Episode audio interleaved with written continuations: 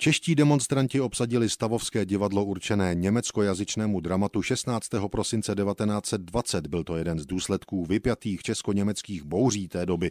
Budovu i její provoz dostali na starost čeští herci z Národního divadla. Už od začátku se ale objevovaly názory důležitých osobností z oboru, že Češi stavovské divadlo vůbec nepotřebují. Odborníci upozorňovali i na to, že takto se české divadlo těžko dočká stavby nové budovy v Praze.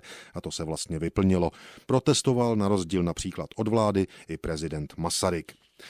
Před stolety 11. ledna 1921 byl problém Stavovského divadla pochopitelně stále živý. Lidové noviny přinášejí referát o tom, co se děje o den později.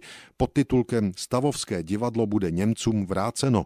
Národní divadlo dostane budovu Varieté. Včera konala se schůze zástupců Zemského výboru Národního divadla a likvidujícího družstva Lidové zpěvohry. Na níž usneseno, aby budova Varieté byla odevzdána Národnímu divadlu. Je-li toto rozhodnuto ji koupiti. Byl bylo usneseno, aby varieté bylo od pana Tichého zakoupeno s tou podmínkou, bude-li ochoten prezident Masaryk určený dar pěti milionů korun i za nynějšího stavu věcí Národnímu divadlu vyplatiti. Spolu také rozhodnuto, aby Němcům bylo pak vráceno stavovské divadlo. Deputace odebrala se k prezidentovi Masarykovi, který však je churav. Za takových okolností zdá se, že stavovské divadlo bude přece jenom Němcům vráceno.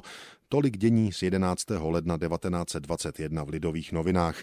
My dnes po sto letech víme, že i tento pokus o vrácení Němcům neuváženě zabaveného stavovského divadla selhal. S výjimkou doby protektorátu už se tu nikdy německy nehrálo. Thank you.